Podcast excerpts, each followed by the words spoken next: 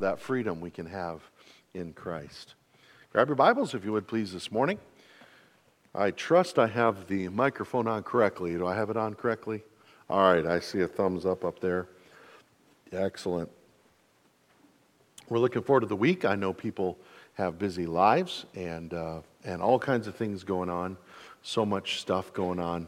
Uh, but uh, I really believe that as we make time for the Lord in our lives, He richly rewards us.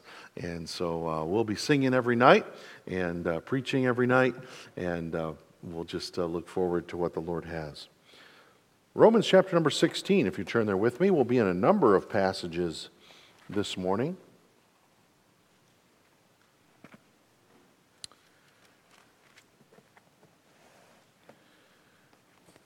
Pastors have the opportunity to get to know, at least they should, get to, get to know their people in a deep way as time goes on. Um, that's, a, that's a privilege that a pastor gets to do. An evangelist such as myself doesn't have the opportunity to get to know people quite as deeply simply because we're not in one place for very long. But what we do have is the opportunity to get to observe things kind of in fast forward. So we're perhaps at a church one year, and then two years later, we're back at that church, kind of doing a circuit type of things. Uh, I'm seeing a couple people telling me they can't. Can you all hear me? You mind turn me up just a little bit, perhaps? Uh, that would be helpful. Thank you so much, brother or sister. I can't tell if it's brother or sister up there, but whoever's up there, thank you very much. If I, I'm as a singer, as I travel, I sing and preach all the time, and I try to be careful because I, if I overspeak, uh, I'll make myself hoarse, and you won't want to hear that uh, during the week. So, uh, but as I as I travel, we get the opportunity to see people kind of snapshots and so we notice things as we travel to hundreds of different churches over the years, right? And so, uh, and we do, don't get me wrong, we do have friendships that we have, and we have good friends, etc. But uh, there's something that I'm noticing. And as I enter into, as we finish out and now start our 21st year of traveling on the road, uh, I've decided to make some uh, just focus in, is probably the best word, on doing the best job that I can possibly do to help churches see things ahead of time. Well, what do I mean by that? Well, I think in our culture, perhaps you've noticed this, we've lost the ability in our culture to have actual dialogue. You can't, you can't have a discussion with anybody anymore. Because if you do, if you disagree with someone according to them, that means you must hate them. It shouldn't be that way. Of course, we I guess, shouldn't be surprised that the lost world has lost the ability to discuss things. But when it leaks into the church and people in the church lose the ability among brothers and sisters in Christ to discuss things in a God honoring manner, now we're in trouble. So, what I want to start out the week with, which might seem odd to you, I don't know, but it's something that I've started doing here just this fall, is I want to start with a framework that hopefully you can take with you and you can apply in your own life, whether it be among friends or family uh, or enemies for that matter, I suppose, uh, to help us differentiate and know how important a topic is so we know how much energy to devote to it. All right? So, the title of my message is going to give away three categories that I want us to consider this morning. And uh, I'm going to title my message simply this Fusses, Fights, and Funerals. Fusses, fights, and funerals. Fusses, I'll explain them and then we'll go through each one, all right? Fusses are things that aren't very important, but we make a lot of noise about. Fights are things in a middle category that some people don't think exists. Some people don't think there is a middle category. I believe from God's word we can clearly show there is a middle category of things that are not fundamentals of the faith but are nevertheless more important than just a preference. So that's the middle category. The first category I call, the first one we're going to deal with in detail, I call a funerals category. And the reason I call it a funerals category is that it ought to be, uh, this, these are issues that we ought to be ready and willing to give our lives for. So, Romans chapter 16, verse number 17 this morning, says this Now I beseech you, brethren, Mark them which cause divisions and offenses contrary to the doctrine, there it is, which ye have learned, and avoid them. Paul here is clearly challenging us to be observant, to be vigilant, right? To make sure that we mark those that are different than the doctrine we've learned. And we'll learn, excuse me, we'll review here in a moment what that doctrine is. But the point that I'm trying to point out is that we are responsible to mark them. You know, when your pastor uh, decides to name someone, which I don't know your pastor really well yet, but we're getting to know each other. And if I guess his uh, personality and such properly, I kind of doubt that every message he's pointing people out all the time and naming names and all that type of stuff. It doesn't strike me as that type of person. But I'll tell you this when he uh, thoughtfully and biblically points out the error of a way of thinking or someone who's representing a false gospel, don't get upset with him. He's doing what he's supposed to do. And you know, in a lot of our churches today, in our country, unfortunately, people don't like people, the pastor, the preacher to call out specifically uh, folks who are teaching false doctrine. Why? Because that's not nice. One speaker I heard recently said that there's an 11th commandment. Maybe some of you have heard this. The 11th commandment is, Thou shalt be nice. And if you're not nice, it's like, wow, that you could be just, you know, someone can be dead wrong, but don't you dare point it out. Listen, Paul here says we have a responsibility, particularly those of us who are preaching and teaching the Word of God, to mark them. Go to Galatians chapter number 1. Galatians chapter number 1. I purposely don't write out or just quote verses because I like to turn to them uh, myself, and that also helps me time out how long it takes other people to turn to them.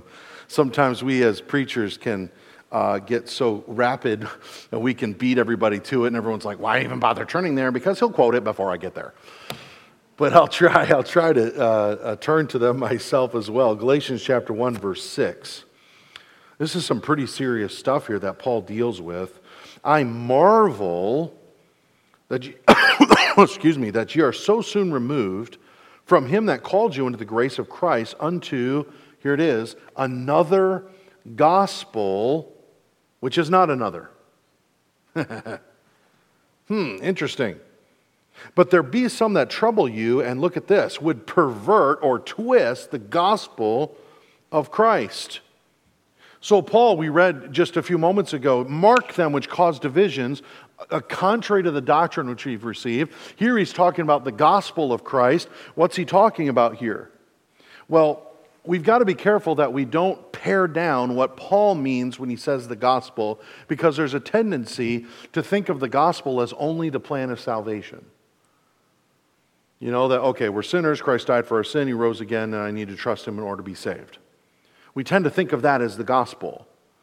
And of course, you know this, I'm sure already. Gospel means good news, etc. And the fact that our sins can be forgiven is certainly good news. Amen? I mean, it is good news. But there's more to the gospel than just that. There's more to sound doctrine than just the plan of salvation. In fact, uh, I know these are big words for this morning, but, but uh, there is, God does not have an eternal purpose that is soteriological. In other words, the purpose of God exist, his, his existence is not to save sinners. Now, does he save sinners? Well, amen. I raise my hand, right? He does save sinners, but friends, the purpose of God is not primarily soteriological. The purpose of God is doxological, meaning he exists for his own glory. That's why we can say that God gets glory out of judging sin. We believe and know that God's Word teaches that it's not God's pleasure that any should perish, But will some? Yes. Does that mean God failed? No. He still gets glory. I don't claim to understand it. By the way, uh, the last time I understood how the free will of man interacts with the sovereignty of God, I was a sophomore in Bible college. Because sophomores in Bible college, you know, we understand everything, right? so I don't, I don't claim to understand how that works, and, and maybe that's one of those mysteries that we'll be able to just spend eternity talking with the Lord about. But I can tell you this that the purpose of God is, so, is, is doxological. He gets glory even when He's judging sin.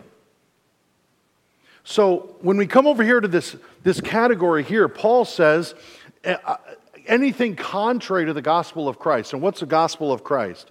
Well, gospel just means good news. Do you realize there are different gospels in the Bible?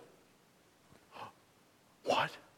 Different gospel? What are you talking about? Pastor, who have you brought in to your pulpit? Get them out of there. Hang on, hang on. I'm not talking about salvation by works. I'm not talking about, oh, well, you know, grace only happened in the church age. No, that's not true. Noah found what in the eyes of the Lord? Noah, found grace in the eyes of the Lord. Salvation, friends, is a wonderful truth, and we can trace it all the way through Scripture. But I will tell you this that there are certain things that we know that Abraham didn't. Aren't you grateful that we don't have to pray, Take not thy Holy Spirit from me? Amen? Yeah, I mean, David could pray that, take not thy Holy Spirit from me. We don't have to pray that prayer today, friend. Why? Because the Holy Spirit indwells us, and the Bible teaches that he seals us unto the day of redemption. In other words, we're just like a jar of pickles, vacuum sealed, right? Yeah, you have to know the original languages to uh, get the pickles illustration, but uh, I just like that illustration because when you open a jar of pickles, it you know it's been sealed. Now, I don't think it, when we get to glory, you know, you know, I don't think it's going to be that way. But, uh, but we're sealed, and I know that's not the direct application, right? It's a different type of seal. Uh, but it still ends up being the same truth that the Holy Spirit indwells us. Well, well, that didn't happen in the Old Testament. This Holy Spirit could come upon someone and leave them. Remember Samson? Remember Saul? Sometimes we forget how Saul started. The Holy Spirit came upon him and he prophesied with the prophets. That's why some people ask, hey, uh, is Saul among the prophets? The gospel of Christ, Jesus Christ appeared to, P- to Paul rather personally, which is why he says, I'm an apostle born out of due season, because in order to be an apostle, you had to be personally taught by Christ. And Christ appears to Paul and gives him uh, in Arabia gives him the whole layout for what we call the church age. We might talk about that more later on this, this week, but that's why he says, look at verse 8. But though we or an angel from heaven preach any other gospel unto you than that which we have preached unto you, let him be accursed. Wow. In fact, it's so important to him, he repeats himself, doesn't he? Verse 10 verse 9 rather and as we said before so say i now again if any man preach any other gospel unto you than that ye have received let him be accursed. So what is the gospel? The gospel is the sum total of sometimes we call it the fundamentals right? Uh, funeral level issues that with, without which you do not have the plan of salvation. For example jesus is god Amen? Without that fundamental principle, without that pillar, you don't have the plan of salvation. You have to have that. Jesus is God, 100% man, 100% God. Without that truth, you don't have the gospel. You don't have a plan of salvation. That's a funeral level issue. We ought to be willing to give our lives for that. Yes, I believe Jesus Christ is God.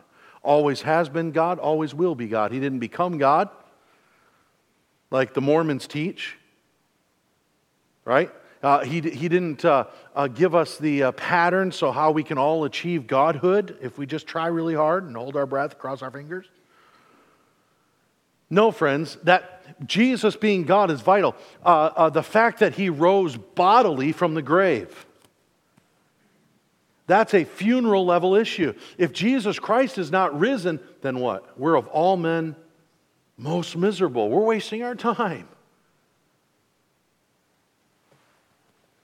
The uh, fact that really the first few words of the entire Bible in the beginning, God created the heavens and the earth. You realize if that's not true, you don't have the plan of salvation. You see, we be, guard yourselves. We all ought to be on the lookout for any who would pare it down, pare things down, not pare it as in a bird, but pare, P A R E, it, I T, down to say, well, it's only about the, the plan of salvation that all that really matters. Listen, without the undergirding, without the foundation, you don't have a plan of salvation.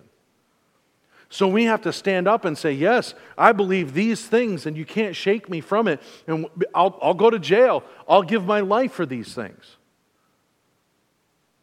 Because without, without this, you don't have the gospel. I find it interesting that Paul says, though we are an angel from heaven, I, uh, there are several. Did I just unplug myself? All right, I'm still good, good. Uh, there are several religions that try really hard to look like uh, conservative Christianity because they know they can fool people, and Mormon doctrine is one of those, Latter day Saints. Unless anyone think I have a personal vendetta against individual Mormons, I don't. I have a burden for several, some in particular, and I don't yet know how the Lord is going to use me to be able to be a witness in their life. But where did they get their doctrine from? They got their doctrine from a uh, from Joseph Smith, who got a, a, an angel, quote unquote, appeared to him, Moroni, right? That's why they've got. Well, we won't go into hashing out Mormon doctrine. We'll just say this. Paul says if an angel from heaven preaches something different than what we've taught you, he doesn't take a dim view, he doesn't take a soft view, does he? Let him be accursed. You know what, friends? I don't know where this finds you this morning, and I know we're kind of going through categories. But if you need some steel put in your spine to stand up for the truth, let me encourage you. Don't back down from any of the fundamental truths of the Word of God. Stand strong in an era when no one wants to stand. You know why we can stand against the uh, perversion that's coming in and harming so many people? It's not because we hate other people, it's because we believe so strongly that God created them. God didn't make a mistake when He made you a man or a woman, a boy or girl. He has a purpose for you. It's vitally important, friend. The Bible is the inerrant Word of God. Listen, if we don't have an inerrant Word of God, friends, we don't have the Word of God. I'm so grateful for the fact that, that we have, this is another thing, by the way, that we have that Abraham didn't have, that Moses didn't have, that even the disciples didn't have, is the completed Word of God. We don't have to rely on dreams and visions and, and, uh, and casting lots and all these different things. No, we've got the indwelling Holy Spirit who illuminates His Word to us. Wow, what a privilege we have. Funerals. Beware of anything that confuses the gospel. Are, are you still in Galatians chapter 2? If you are, I'm going to be in verse 9 here in a moment. But funeral level issues, right? There are such things, there are things worth dying over. I also want to submit to you that I believe biblically there are some things worth fighting over. You say, wait a minute, Brother Ben. Isn't that unloving to fight? Okay, well, let's talk about it, all right? So, funerals are issues, are, are beliefs, are truths that we ought to be able to, ought to, be able to defend and ought to be willing to give our lives for. Fights are, this is how I define it, issues that are not fundamentals, but are nevertheless important for Christian life and growth. You don't have to turn here, but do you remember a guy by the name of John Mark? Yeah, John Mark, right? A couple of you remember him. Uh, John Mark, uh, he went on a missions trip with Paul and Barnabas. In fact, if I remember correctly, I believe he was Barnabas' nephew. Well, they're ministering, da da da da. In the middle, John Mark quits. Boo. So when it comes time for round two, Paul says, Hey, Barnabas, it's time to go. Let's get going. Let's get packed. Let's pack the car. Let's load the trailer. that's modernizing a little bit, but that's how I think of it, right? It's time to go, Barnabas. Barnabas says, All right, I can't wait. Let me go get John Mark. Paul says, Uh uh-uh. uh Barnabas, why not? He quit on us last time, says Paul. Well, wait a minute, but he had this going on in his life, or he had a stomach ache, or whatever. You know, Barnabas, son of consolation, right? He's the encourager. He's saying, oh, he'll, he'll be fine. Bring him along, it'll be fine. Paul says, no, I'm not bringing him. The Bible says the contention, there's the word where I got fight from, the contention between them was so great that what happens? They split up. Now, let me ask you did they split up over a fight? excuse me, a funeral issue? Was this the gospel? No, it wasn't. Was Barnabas preaching a false gospel and now Paul had to take a stand against him? No, no. It wasn't that way. It was a fight. I, I am a separatist. I believe that the Bible teaches that we need to separate from false teachers and those who promote it. Uh, the Bible clearly teaches that. In this category, though, I wouldn't use the word term separation, I would use the term compatibility. What's the difference? Well, the difference is that here are, is a, diff, a strong difference of opinion on whether or not they should take John Mark. This isn't a funeral level issue, but it's more than a fuss because they can't agree on it and they end up splitting up over it. Galatians chapter 2, verse number 9 says this and when James, Cephas, that's Peter, of course, and John, who seemed to be pillars, pillars of the church, that's where we get the terminology from, perceived the grace that was given unto me, they gave to me and Barnabas the right hands of fellowship, that we should go unto the heathen, and they unto the circumcision. Of course, this is not the book of Acts. Paul is in Galatians remembering a time past when uh, the, when the outbirth and the growth of the new church and, and all these doctrines were being taught, I mean, this was tough. In fact, Peter tells us, Paul says some things that are hard to understand, right? And there was some uh, hesitancy. Is this really the truth? Is this really? So they say, hey, come on over to Jerusalem. Let's check out the doctrine. Let's make sure this is really the truth. Because if it is, we'll marry ourselves to it, we'll go with it. And of course, they find out, yes, this is the truth, and they support Paul. But look at verse 10. So, in other words, verse 9 is dealing with the gospel, it's dealing with what I would call funeral level issues. Look at verse 10. Only they would that we should remember the poor. In other words, they're saying, James is saying, and Peter is saying, and John's saying, listen, okay, uh, uh, this is good. This is good. This is, this is the truth. Let's go forward with this. Paul, you're going to go to the heathen or the uncircumcised. We'll continue to take the message to the circumcised, to the Jews, of, of, of this redemptive work and that Christ has fulfilled the law, etc., etc. But let's, Paul, would you just be sure to do one thing? Would you make sure you remember the poor? Now, is that part of the gospel? Not, not really. But had they not remembered the poor, could it affect a view of the gospel? Well, yeah, it could put a bad taste in people's mouths, right? By the way, Paul says, the same which I was forward to do. In other words, I, I was going to do that anyway. He's going to remember the poor. This is a what I would call a fight issue. In other words, it's still important. It's not part of the gospel. It's not like Jesus is God or or uh, God created the heavens and the earth or the physical return of Christ. I mean, it's not that level, but it's still important. Mark chapter 9. Go over to Mark chapter 9 if you would. Go immediately. Does anyone? If you know Mark, he uses that word over and over again, right? Immediately and immediately and immediately, right? Mark's the quickest book, it's the shortest book. Mark chapter number 9, beginning in verse number 38. And John answered him, saying, Master, we saw one casting out devils in thy name, and he followeth not us, and we forbade him because he followeth not us. But Jesus said, Forbid him not. What? For there is no man which shall do a miracle in my name that can lightly speak evil of me, for he that is not against us is on our part. For whosoever shall give you a cup of water to drink in my name, because ye belong to Christ, verily I say unto you, he shall not lose his reward. What's Jesus saying here? He's saying just because they're a different stripe, can I put it that way? but they still love the, they're still following the Lord. They're still, they still love Him. Now, understand here, there's a context in Christ presenting the kingdom and Jews and all that. I know all that. What I'm just saying is that just because he wasn't with their group, Jesus said, No, don't forbid him.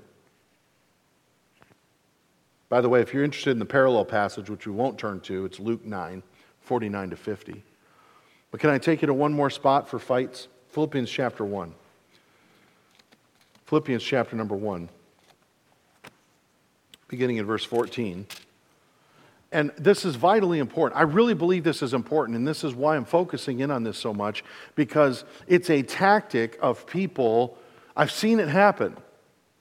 It's a tactic of people who want to significantly change the, uh, the direction of an institution or a group of people or whatever. One of the ways they will do that is say, well, hey, all that matters is the gospel, nothing else matters at all. My, uh, my alma mater, I graduated from Northland Baptist Bible College.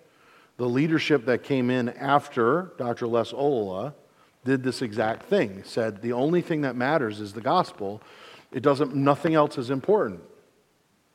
And they were able to change the entire nature of the institution, which of course they lost their base and they don't exist as a Bible college anymore. And so what I'm trying to show you is from God's word that oh, there are things that are important, especially for compatibility. I'll, I'll, elaborate that on a second. But look at this. Philippians chapter 1, verse 14 says this And many of the brethren in the Lord, by the way, that's important.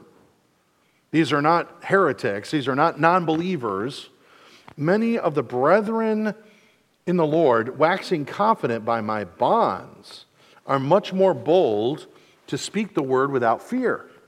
What are they speaking? Their own opinion? No, speak the word without fear. Some indeed preach Christ, even of envy and strife, and some also of goodwill. The one preach Christ of contention, not sincerely, supposing to add affliction to my bonds. But the other of love, knowing that I am set for the defense of the gospel. What then? Notwithstanding every way, whether in pretense or in truth, Christ is preached. And therein do rejoice, yea, and will rejoice. Now, there were some qualifications. These are brethren.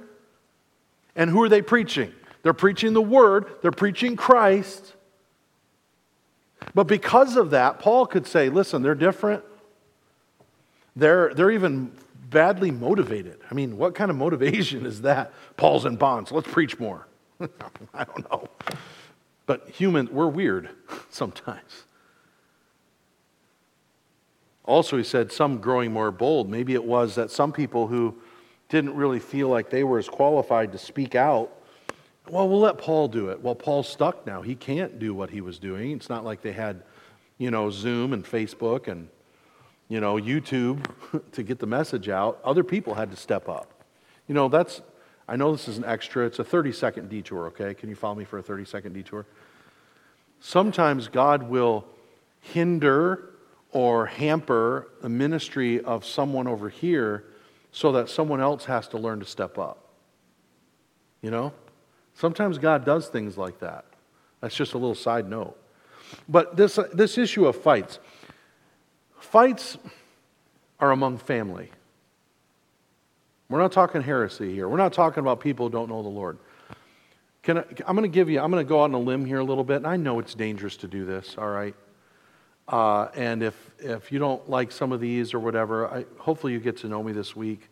My spiritual gift is actually mercy above all things, uh, and with a healthy dose of teaching and uh, exhortation thrown in, okay? So that tells you a little bit about who I am. I really believe that that mercy comes in handy because a good evangelist will come in and help a church, not, not hurt a church. So, uh, so my goal this week is to be a help to you. Uh, but you can't do that without being applicable. Like, you got to make an application somewhere. Truth can't just sit up here and we don't apply it. That'd be easy, right? Never get convicted about anything. Woo!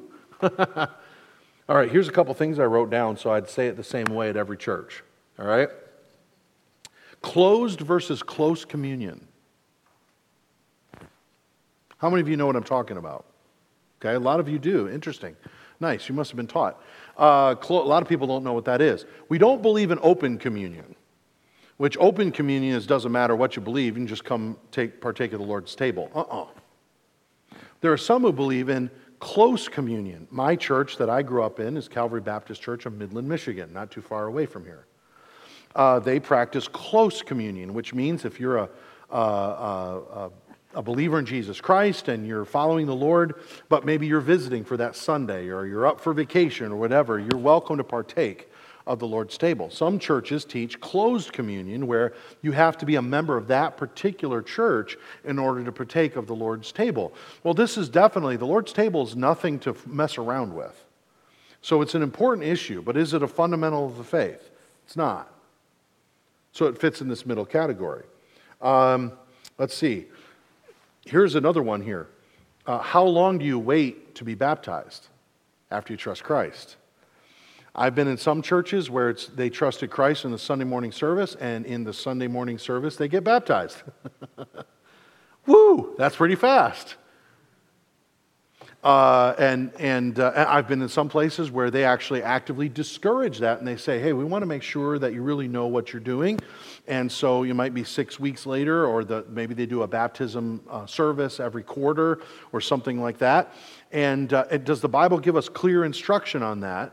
Uh, I would say it doesn't tell us a specific time period. We do have accounts of people trusting Christ and immediately getting baptized, so it can't be wrong to do it that way. But we also understand, we want to make sure people understand, right? So, what is that? It, well, it's an important topic. Baptism is an important topic, but it's certainly not a funeral. It's more than a fuss. So, there we go. There's a fight. How about, um, how about timing of the rapture, the return of Christ? Ooh. I can't believe you mentioned that on Sunday morning. I'm a premillennial, pre trib guy. I really believe that the Bible teaches that Christ is going, he's the next thing. There's nothing else that has to happen before Christ returns.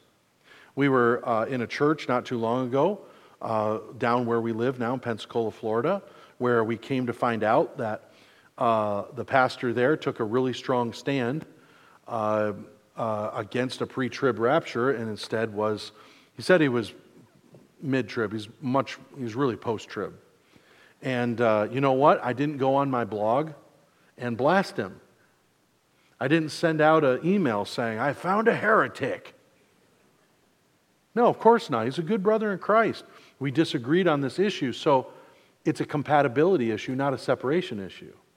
Now, I did joke around with him a little bit. I said, You know, brother, maybe the Lord would allow us to uh, go in, in accordance with our view.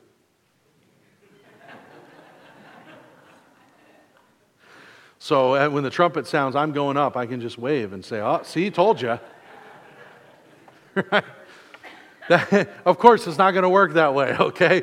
But uh, that was a, a, show of good naturedness, right? Uh, uh, why? Because he's my brother in Christ and he's standing for the truth, and I'll, I'll gladly share a prison cell with him. You know, there are even, I don't want to confuse anyone here, so let me be very, very clear. If you go back in history, you'll find some old line Pentecostals who would be brothers and sisters in Christ. Let me give you one in particular Leonard Ravenhill. If you've ever read Leonard Ravenhill, you can't read more than a paragraph of Leonard Ravenhill without getting convicted. He was old line Pentecostal. And the reason I say old line is today Pentecostals and charismatics are kind of all in the same batch. It wasn't always that way. But I'm saying that simply to say that there are people who love the Lord and are going to share heaven with us.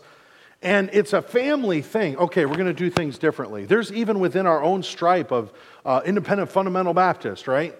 There's different stripes. Your church is vastly different than the church we just came from last week. Really, really different. Tons of things are different. Just, just the, the, the whole uh, personality and all this stuff. Does it mean one's better than the other? No. It's just differences.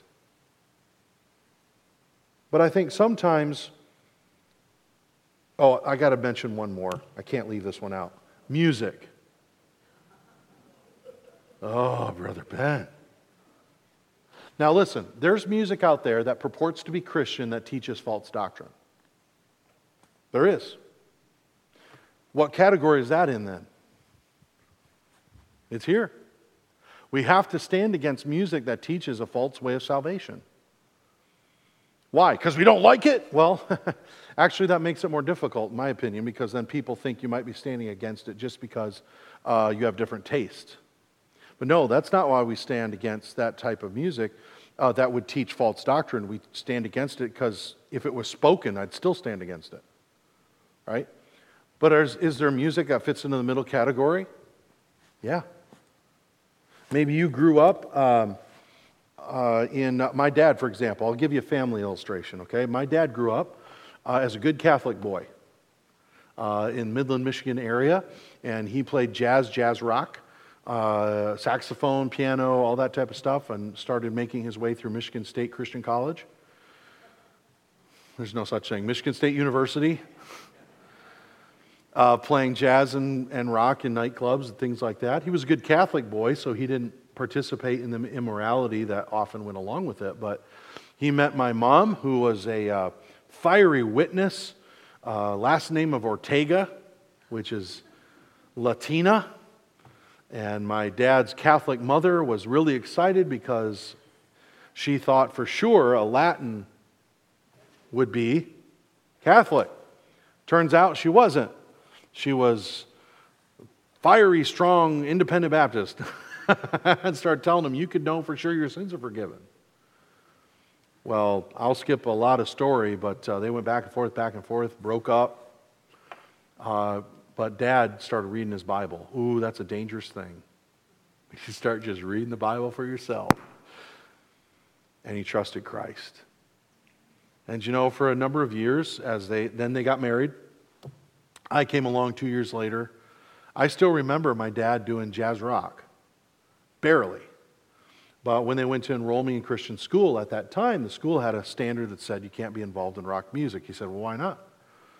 Well, then they did a study and all this stuff, and my dad uh, turned over and became a musical conservative, large, in large part by studying with Dr. Frank Garlock. I say all that to say this I didn't grow up associating uh, jazz and jazz rock with the things that my dad saw. My dad is going to be more sensitive to certain things than I am. Does that mean that I'm right, my dad's wrong, or that my dad's right and I'm wrong? No. It means that there is room here for differences in personality. What if you grew up in the hills of Kentucky? Well, your, your natural understanding of music probably is going to be different than someone who grew up in Maine or San Diego or Spain, right? See, this is, this is a category. Well, I just long for the time when we didn't fight about things. I long for the time in Christianity when we were all of one mind. Let's go to the last category, shall we? The last category uh, I call fusses. And uh, there's a lot of things that we fuss about. By the way, fussing wasn't a term I was familiar with having grown up in mid Michigan. Uh, I married into the South. Now, my wife grew up m- much of her life, part of her life, in me- central Mexico. She does speak Spanish. Um, and it's kind of funny because I'm half Latino, but I don't speak the language. I have the blood, but not the tongue. Um, she's the opposite. She speaks the language, but she's white, right? Güera, all right? That's what they would call her. So we go down to uh, Mexico on missions trip or to see her side of the family or something, all the Mexicans talk to me because I'll darken up in the sun. I look just like them, you know, because uh, I have my goatee, covers up some of my psoriasis here, which is why I have this. But I'll walk through a Walmart here in the United States, and uh, you know, I'll, I have a mean resting face. I've been told. So you know, my resting face is kind of like this. my kids will say, "Are you mad, Dad? Are you mad? Mad about what? What are you talking about?" You look mad. I'm not mad. I think you're mad. I'm not mad. Well, now I'm mad. But I'll walk through a grocery store here in mid Michigan or anywhere in the United States, and little kids, you know, move away from me a little bit. Mothers will hold their children tight. And I'm just walking down the aisle. But in Mexico, they all think like I'm their uncle and, and such. But they'll ask me questions, and this has been pretty funny at times. They'll ask me questions about her. And I don't know what they're saying. So I've answered some very interesting questions. One guy in particular, he wanted a tip from me. but apparently he was, he was like, hey, and I was like, see, see. And she got really red in the face. My father in law started chuckling at the end of the table. We were out to eat at a restaurant. What he had said was, You're, he said more words, but he said, You're a, you're a boss, a jefe, a strong Mexican man, because you went up to the United States and got a right? Uh, a, a, white American girl, and she had really blonde hair. And instead of her pulling you up to the United States, you brought her down here like a real man. And I'm here going, see, see. I had no idea what I was saying yes to. So probably important to learn more Spanish. Uh, but I say all that simply to say I married into the South because Amanda's side of the family, uh, uh, panhandle of Florida, Alabama, etc. I learned what fussing meant by observing it. Fussing is making a lot of noise about something that's not really that important, but maybe it's, you know, I told you close that back door. If you don't close that back door, if you don't sc- close the screen door, all the mosquitoes are going to come in. Then we'll be, you know, getting bit all night, and it's going to be terrible. So make sure you do that, right? I'm not even naturally good at it because I didn't grow up with it. My wife can pull it out though she needs to, right? Fussing is a lot of noise about something that's not that important. For the sake of our discussion as we close up here in the last few minutes, I, I put it this way that fusses are time and energy and testimony traps where it's not something that's vitally important and it's not even something worth fighting about. Something that I've noticed as I turned, I started noticing it before I turned 40, and now I'm approaching 50. But dealing with God's people so much of the time and not being in one place, but dealing with a variety. Listen, God has allowed us to be in a variety of camps, if I can put it that way, stripes uh, an above average amount because a lot of times evangelists will kind of stick within one kind of camp or category. And the Lord has been very gracious to us in that we, we fellowship with a wide variety of, of Bible believing people. I mean, I'm, I'm welcomed at, um, at Maranatha and at West Coast Baptist College and Pensacola Christian College and International Baptist College and Seminary. Mike Sproul, well, he's not there anymore. Some of you will know these terms. And, and I was just up uh, with Matt Morrell at uh, Central. Uh, you know, that's kind of a, uh, hopefully I didn't offend somebody, uh, but uh, I'm just teasing. hopefully. but anyway, fuss, fuss. Um, Uh, it's, a, it's a privilege, and we count it as a privilege to be able to fellowship with so many different people that, that have a different angle on them, right? Okay, so fusses, what is that? Where's your biblical support for this? All right? We're not going to read it all, but do you remember what 1 Corinthians chapter 8 through 10 are all about? I long for a time when, when Christianity, we didn't fight about anything and everything was, we were all together. Okay, 1 Corinthians chapter 8 is all about meat offered idols. So is chapter 9. He doesn't wrap it up till chapter 10. It takes three chapters to deal with an early church fuss. So don't believe the, the, the, the lie, really, that we've, you know, there was this magical time when we just all agreed on everything. It, it doesn't exist. And it won't until we're in glory. So, as, but as I've gotten older, and this is what I was going to say about going to so many different places, I've got to guard my energy. Because we can waste a lot of energy on things that really not only don't matter for eternity, but they don't even matter now. I wrote some down. Are you ready? I know, I know, I know. How about this? Pews versus chairs. By the way, these are all real things that have split churches. Okay? Pews versus, I'm glad to see you have pews here, Pastor. Yeah. That's good. I like that. Screens versus projector screens. So, what's the difference? Okay, there was a church, I know this because the pastor told me to my face not more than two years ago. They were using a projector screen similar to yours. It was very old. They decided, he decided, instead of, you know, spending all this money on this huge one that had to shoot from the back, he went and got a great deal on two large LED screens. Uh, LED, you know, t- televisions, basically, right? And he put those up with the help of some of the men in the church. And uh, a group of people in the church said, We're not going to do this. We're not going to stand for this. We'll leave the church unless you take those down. He took them down. Uh, and I was, I'm shocked, right? What's the difference between the two? Well, a fuss. How about this? Headset mic versus lapel mic. You're headset mic people here, I see. If, by the way, if I switch to my lapel tonight, please don't take it personally. It's, this is like, it's, it doesn't fit my head. It keeps popping off. I'm so sorry. I've tried not, I've tried not to let it, see, it's even sticking out over here. All right, so if, I, if you see me in a lapel tonight, don't be like, oh, I see what's happening. No. uh, it's just, it's, that's not a big thing, right? Well, uh, what about windows in the church? What about color of the carpet? I see you've got kind of a red color of the carpet. Amen. That's the blood of the Lord. Amen. Glad you didn't compromise. What about Christmas tree in the lobby? Some people get all upset about that. Vacuum cleaners, which brand to buy? Whether a song leader should wear a beard.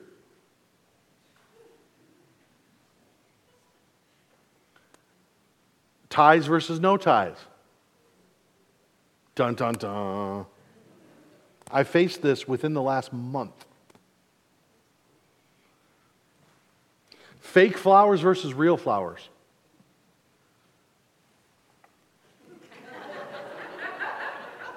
We'll see how biblical you are in a moment here. This is my favorite. What chicken vendor to buy from? We take our fried chicken seriously, amen? Whether to have air conditioning or not. And then I also added music. Say, Brother Ben, you have music in all three categories. Yes. Because there's elements in all three categories. I'm going to tell you right now, friends, we've got uh, uh, some resources on our table, one of which is a, both a message on music, which I'll leave out there, but I also wrote a book on music, has the same title, called Fusses, Fights, and Funerals. And I'm not making any more copies of it. So if you'd like a copy of it, I'd encourage you to grab one, at least for a while, because, uh, because it's turned into such a thing where people will bring me in to speak on music and will assign to me all kinds of things that I don't say. Right? So I preached uh, for 45 minutes on music because I believe very strongly in principles that guide us, not a list of rules. So, but people want, they either want one or the other. We're people that have to be extreme all the time. I don't understand it. All right? But I'm just, I'm kind of retiring from that topic as a topic in and of itself. Not because uh, I think it's, it's uh, that I've been wrong all these years or anything. I'm actually following one of my mentors' uh, pathways. His name is Ron Hamilton. I asked him years ago, I said, You used to speak on music a lot. And he said, Yeah, I retired from that. I said, Well, why? He said, Because, first of all, he said, There's so many clear things in Scripture that, that we can spend all our time on. But the other thing was, he said, I found that you can't, um, you can't argue someone into spirituality. And he said, I'm just going to focus in on creating the best music I possibly can. And you know, I really empathize with that. That was about 10 years ago. But listen, if the song's heretical, um, it's in this category. Maybe someone's got music that's different than you in the middle category and it's not going to match with your church. Okay, well, yeah. There's churches that I'll preach in, but I couldn't join their staff. Doesn't mean that either of us are sinful brothers, just means a compatibility issue. Then there are some fusses. There's some fusses where, you know, I had one church that said, Brother Ben, we'd like you to come in and we'd like you to do your a cappella music, but can you not use any background tracks? Now, think about that for a moment. I can't literally, physically sing eight voices at the same time. right? I can't, I can't do it. So that was a, that's a fuss, right? I understand use your own musicians and things. I understand all that. I grew up like that, okay? I understand that concept, but but that's not on the level of, of a fight, at least it shouldn't be. Let's close with this. Who art thou that judgest another man's servant? To his own master he standeth or falleth. Yea, he shall be holden up, for God is able to make him stand. I'm skipping down to verse 10 in Romans 14. But why dost thou judge thy brother? Or why dost thou set it not thy brother? For we all shall all stand before the judgment seat of Christ. You know, friends, the reason I brought this up at the beginning of the week is that as we go from here, hopefully these three categories will help you. I've talked with folks uh, when they're getting ready to have, we're going to have Thanksgiving, you know, with friends and family. We're going to have Christmas and then New Year's, and topics can come up. And it's helpful to know okay, is this a fuss topic where I can just, you know, I don't want to, I don't have to waste time on it? Is it a fight topic where it's internal? And by the way, I said that on purpose. Actually, was an observation my wife made. She said, you know, fights should stay in the body of Christ. So I preached on a fight issue last week on a Sunday night, and I asked them not to live stream it. Why? Because it was internal. It's of the family of Christ. Let's not put our dirty laundry out for the lost world to see and say, look, they can't even agree. I think we need a little bit more of this type of thing sometimes. We're talking with people one on one, and in, not everything has to be broadcast all the time, right? But then, of course, hey, let's stand together on the funeral level issues. And knowing these three categories, hopefully, will be an encouragement and a help to you as we go forward. I'd like every head bowed, every eye closed. In a moment, I'm just going to turn the service over and uh, to be closed as, as Pastor sees fit. Well, maybe here this morning, and I never want to take for granted that there might not be somebody in the sound of my voice that's never trusted Christ. I know this message is primarily geared towards Christians, but hopefully you sense that the truth of the gospel is important. The fact that God is holy and we are not.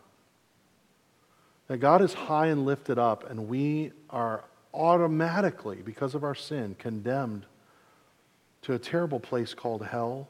By the way, God didn't make hell originally for humans, it was created for devil and his angels. But, friend, anyone who refuses to accept Christ's payment on the cross of Calvary, we're condemning ourselves in a sense. So if you're here this morning, or maybe you're watching online and you've never trusted Christ, oh, friend, would you do so this morning? Admit you're a sinner. Realize that your sin debt was paid on the cross of Calvary as Jesus died, and then he rose again, the Bible says, to show he's got power over sin, over death, over hell, over the grave. And if you'll trust Him this morning, you can be saved.